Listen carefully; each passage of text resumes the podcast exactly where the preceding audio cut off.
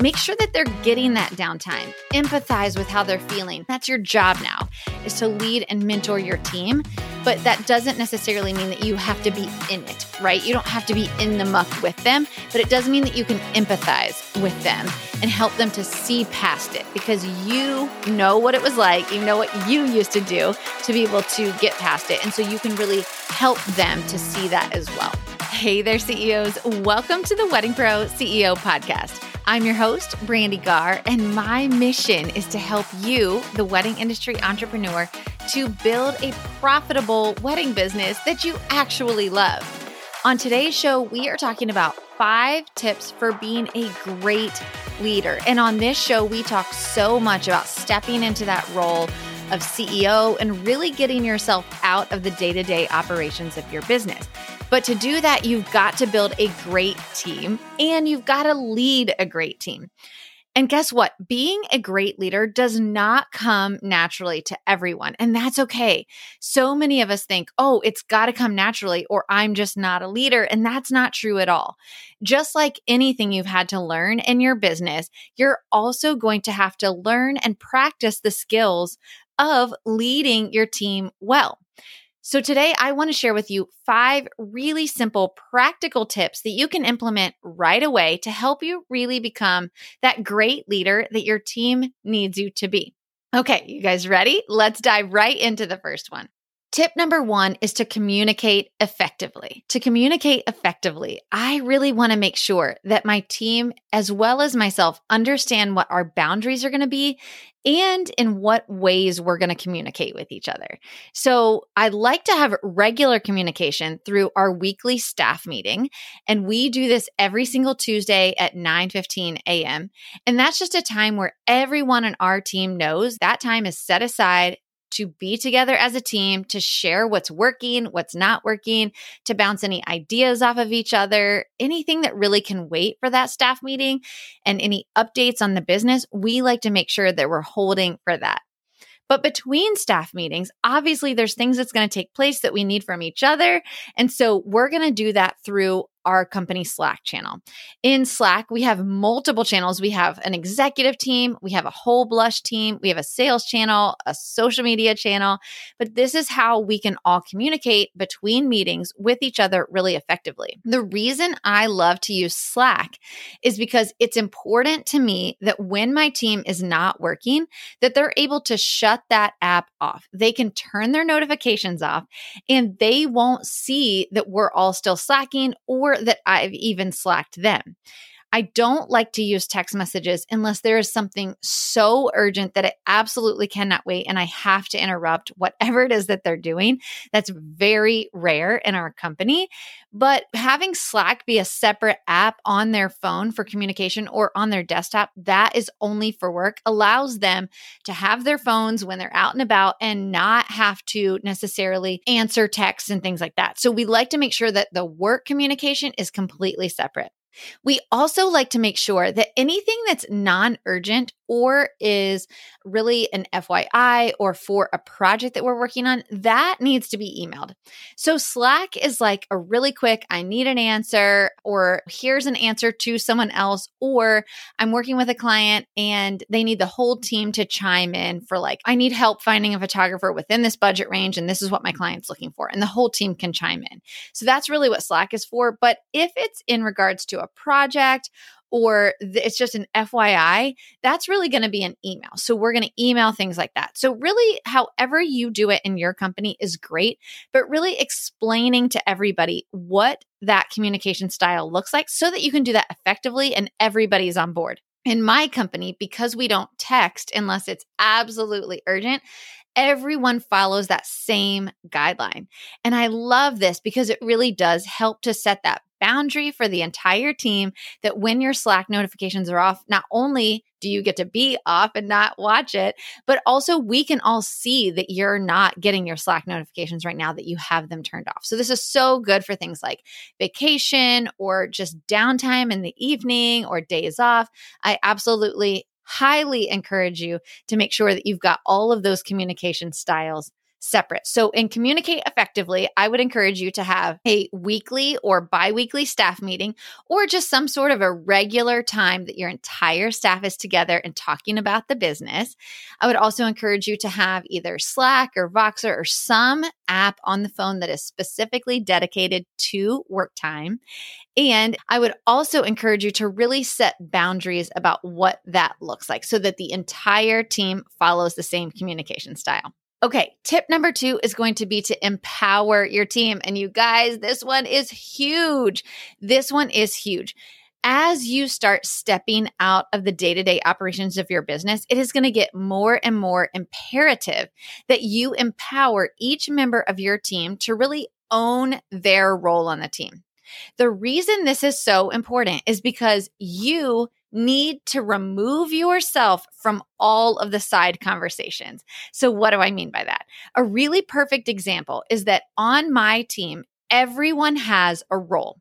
So we have a sales manager, a director of operations, a marketing director, and our team manager, right? That makes up our executive team. Now, if my sales manager is feeling like we're not getting enough leads in right now, she does not need to come to me. I'm going to be of zero help to her.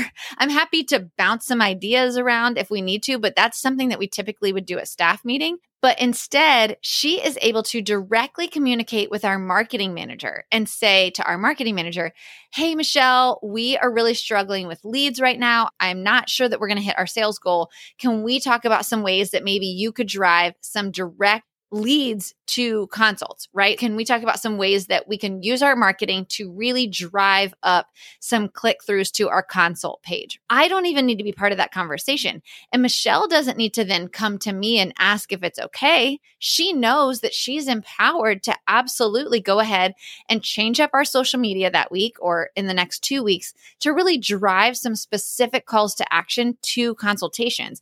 Her and Jess, my sales manager, are really able to do that together without me because they're both empowered to do their job well. Another example of this would be that our operations director, Allie, she is completely in charge of client communication or any kind of opportunities or challenges that come up with our clients as well, and to work through those with our planning team. So if we have a planner that's having a challenge with a client, they can go directly to Allie and Allie can work with them to help resolve that issue. She doesn't need to come to me. Neither one of them need to come to me unless it's over their head and they feel like they need support from me to work it out.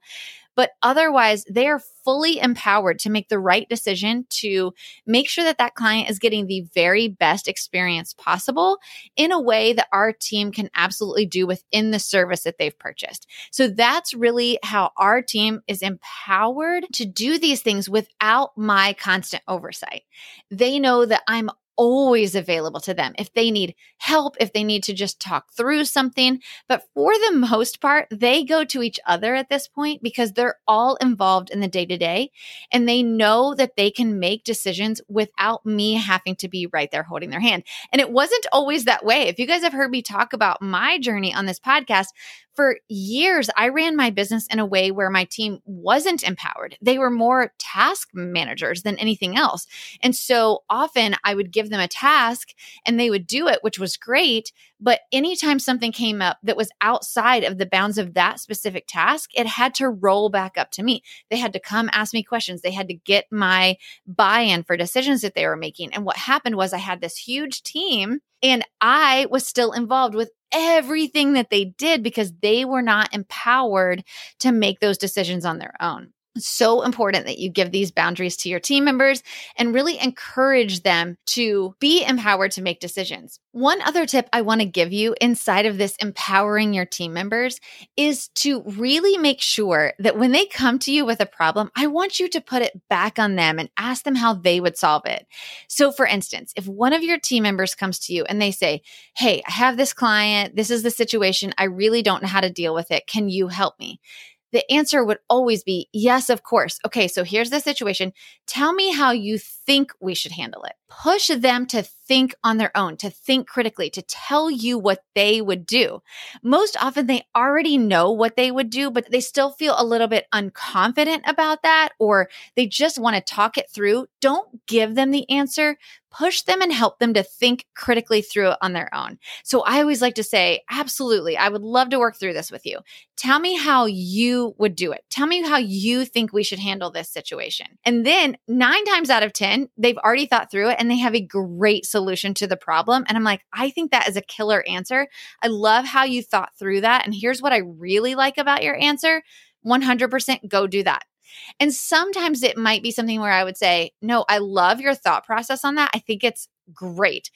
I would probably do this, and here's why I would do it differently, and explain that to them so that again, you're training them to think critically. You don't want people that are just doing tasks. You don't want people that are just picking stuff up and putting it back down. You really want team members that are thinking critically. So if you need to revise their thought process, explain what part of the thought process you would have done differently and why, so that next time they have the same issue, they can now critically think through it. Okay, number three, tip number three is to continuously learn and grow. You guys, I cannot say enough about tip number three. This one is so important. It is imperative that you, as the CEO of your company, now you're stepping into this whole new role.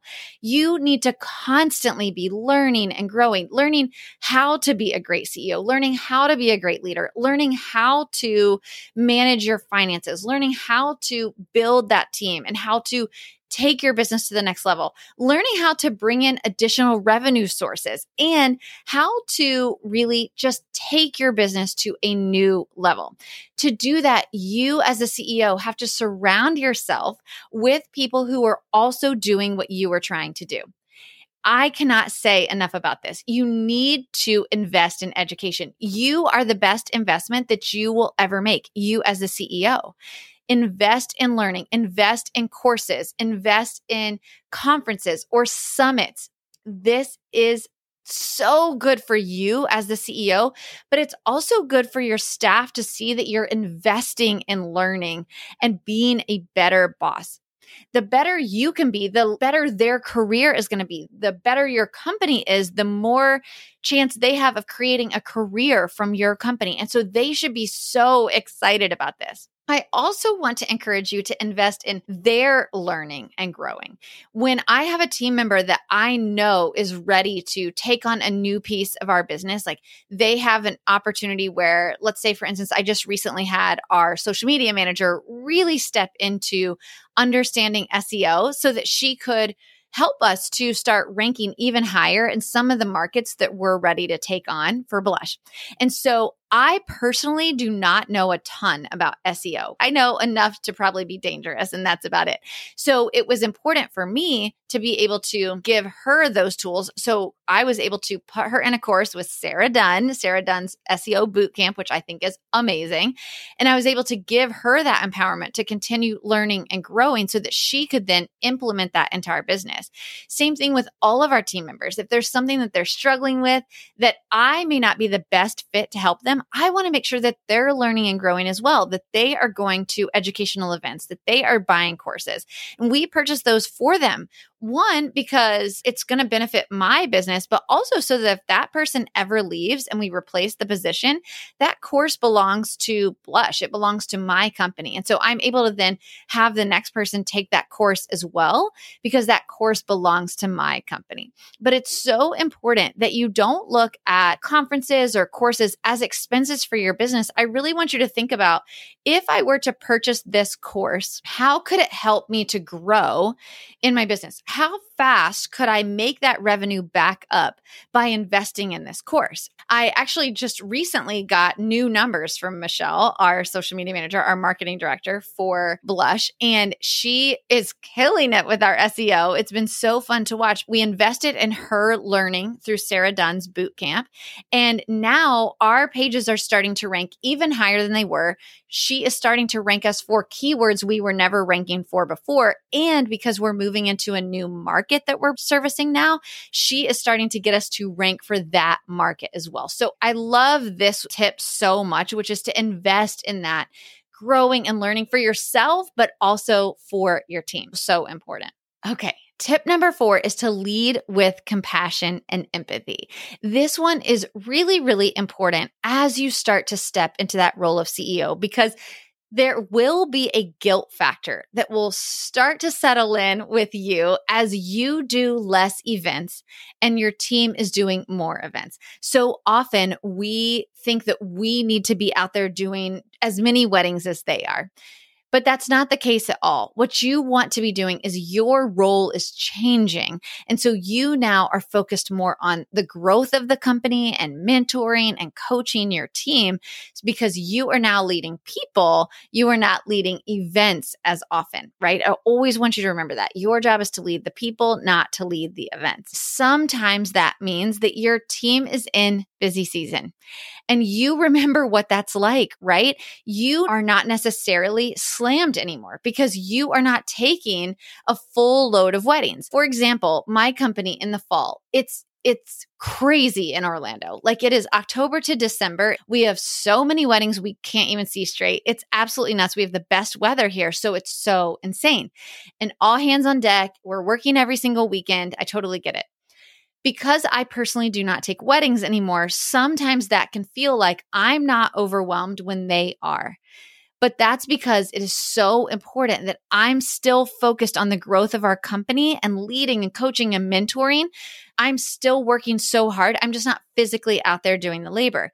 But when they are exhausted, when they feel overwhelmed, when they have a client that's frustrating them right in the middle of busy season, it is so important for you to still be able to be that empathetic ear yes, you may not be in the thick of it just like they are. It's important that you're not, but it's okay to say, I totally understand where you're coming from. And I know how how overwhelming busy season can feel. What I used to do when I had this many weddings was I would have a countdown to my last wedding so that we could celebrate it, right? Or I would have a calendar with my last wedding circled and I would say, on this day, I'm going to celebrate. But I also want to make sure that you are setting boundaries, right? Again, going back to you are the coach, help them to see past the chaos. Help to see how you could maybe help them to set some healthy boundaries, either with the team and communication or with their clients. Make sure that they're getting that downtime. Empathize with how they're feeling. You haven't gotten to see your husband in a week. I totally get it. Why don't you really set aside some time this week to turn your phone off? We don't need you. Nothing's going to burn down while you're gone. Take some time for yourself. It's so important to just lead with that empathy and and to help them know that you're here for them and that you want to help them. That's your job now is to lead and mentor your team. But that doesn't necessarily mean that you have to be in it, right? You don't have to be in the muck with them, but it does mean that you can empathize with them and help them to see past it because you know what it was like. You know what you used to do to be able to get past it. And so you can really help them to see that as well. Okay. And tip number five, our last tip is to lead by example. So, what do I mean by this? I just got done telling you, I do not want you thinking that you have to take on as many events as your team and you should not be out there every single weekend doing events just because your team is. So, when I say lead by example, it can be a little bit confusing because you might be like, if you want me to lead by example, shouldn't I be also doing weddings every single weekend? No, absolutely not. Helping your team to understand what your role is and how by you not taking weddings every single weekend, you're able to be fully focused on the growth of the company. And when the company grows, they grow. When you win, they win. So it's important that they understand what your role is. But when I say lead by example, I mean things like the way that you hold yourself right?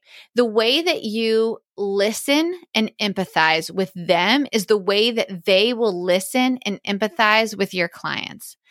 The way that you treat them is the way that they will treat your clients. So when you treat your staff with the utmost respect and you're excited when they win and you want them to win, those are the things that they're going to do for your clients. I also think things like boundaries. If I tell my team I do not want them responding to text, emails, phone calls, whatever at nine o'clock at night, I shouldn't be either it's so important that I lead them by setting that example of saying, Hey guys, we don't respond to emails on the weekend. You're either at a wedding, and so you should be fully focused on that wedding, or you're off and you should be off.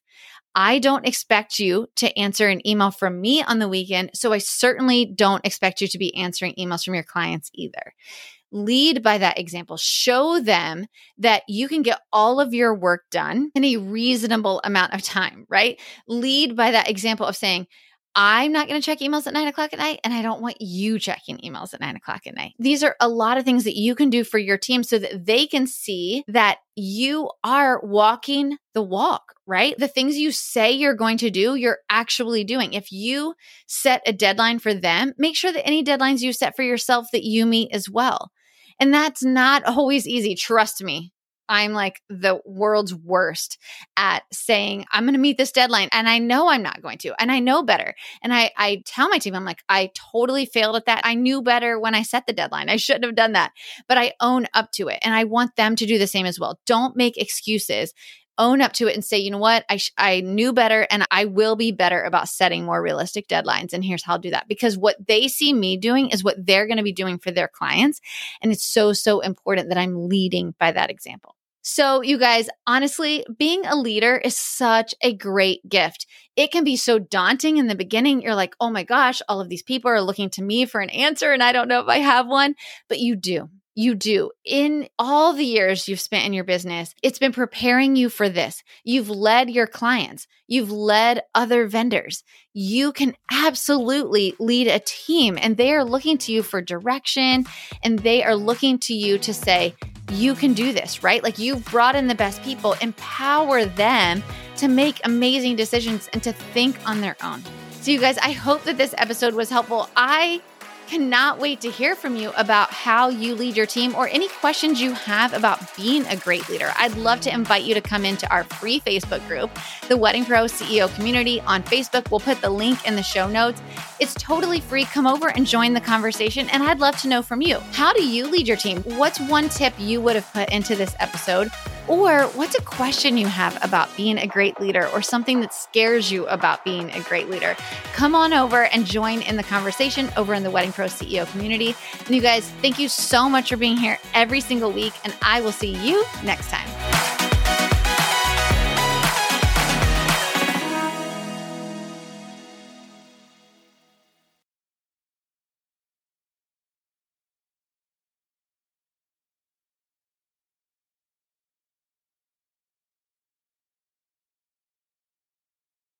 Hey there, Wedding Pro. Are you feeling overwhelmed, burned out, and wondering how you will ever pay yourself an actual salary from this business you're building? I get it. I'm a wedding pro just like you. I sat in this season of overwhelm and no pay for way too long. Now I own one of the largest planning firms in Orlando, Florida, while doing less than five weddings myself each year. And yeah, I pay myself a full time salary too. And I'm not alone. Hundreds of other wedding pros just like you have gone from overwhelmed Pro to Confident CEO by using the proven strategies I teach inside the Wedding Pro CEO Accelerator.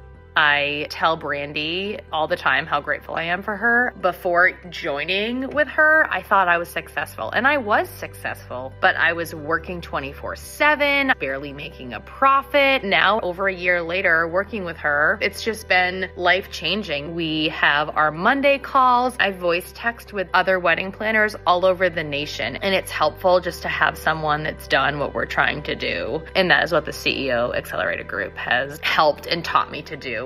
Inside the accelerator, you get lifetime access to the six step by step modules that walk you through the pillars of a profitable wedding business. The financial services spreadsheet that Brandee gives you as a part of the accelerator is worth the price of the accelerator alone. If you need clarity on finances, your budget, if you can hire, if you can even pay the people that you have hired, go get the accelerator because that spreadsheet gave me the knowledge and power to make the decisions to continue hiring and growing my team in the way that I want to.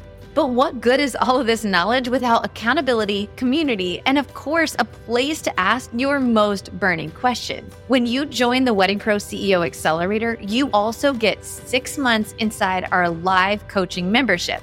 It literally has changed the way I do business. It has changed the way I view things. It has changed the way that I manage things. It is totally amazing to be able to sit with CEOs that have been through what I've been through, have been through the trenches, and can give me the insight as to how they got through it. It doesn't feel like, oh my gosh, I'm the only person on the planet who feels this way. No, there's tons of other CEOs that feel the same way I do, and we can talk about it, think through it, and we can learn. It is absolutely amazing, and if you're thinking about it, you should do it. The Wedding Pro CEO Accelerator is the best of a course, a membership, and a group coaching community all in one. The group has been so supportive and has really kept me sane through the busiest season I've ever seen in my career. For that, I'm really thankful. Looking forward to the next year and all the things I have to learn to grow and scale my business, and super excited for the next steps. Here's the thing you can absolutely listen to this show every single week to get nuggets that will help you scale your business. And over the course of a few years of piecing together all of that free information, you could very likely grow a successful wedding business. Or you can join the Wedding Pros CEO Accelerator today to get the proven step by step roadmap you need to ditch the overwhelm, build maximum profit, and step into your role as confident CEO, all in just six short months. In 2021, we did 220,000 in revenue, which I was so excited about at the time. In 2022, where we sit now, our revenue came in around 560,000. Honestly, I attribute so much of that to really being able to grow. I actually no longer take on weddings myself. I'm really able to focus and be the CEO of my company, and that's come with a lot of guidance from the accelerator group, all of the other incredible CEOs in that program, bouncing ideas off of each other asking for the help and hearing from other people and what's worked and what hasn't. Just click the link in the show notes below to learn more about the Wedding Pro CEO Accelerator and let's build your profitable wedding business together.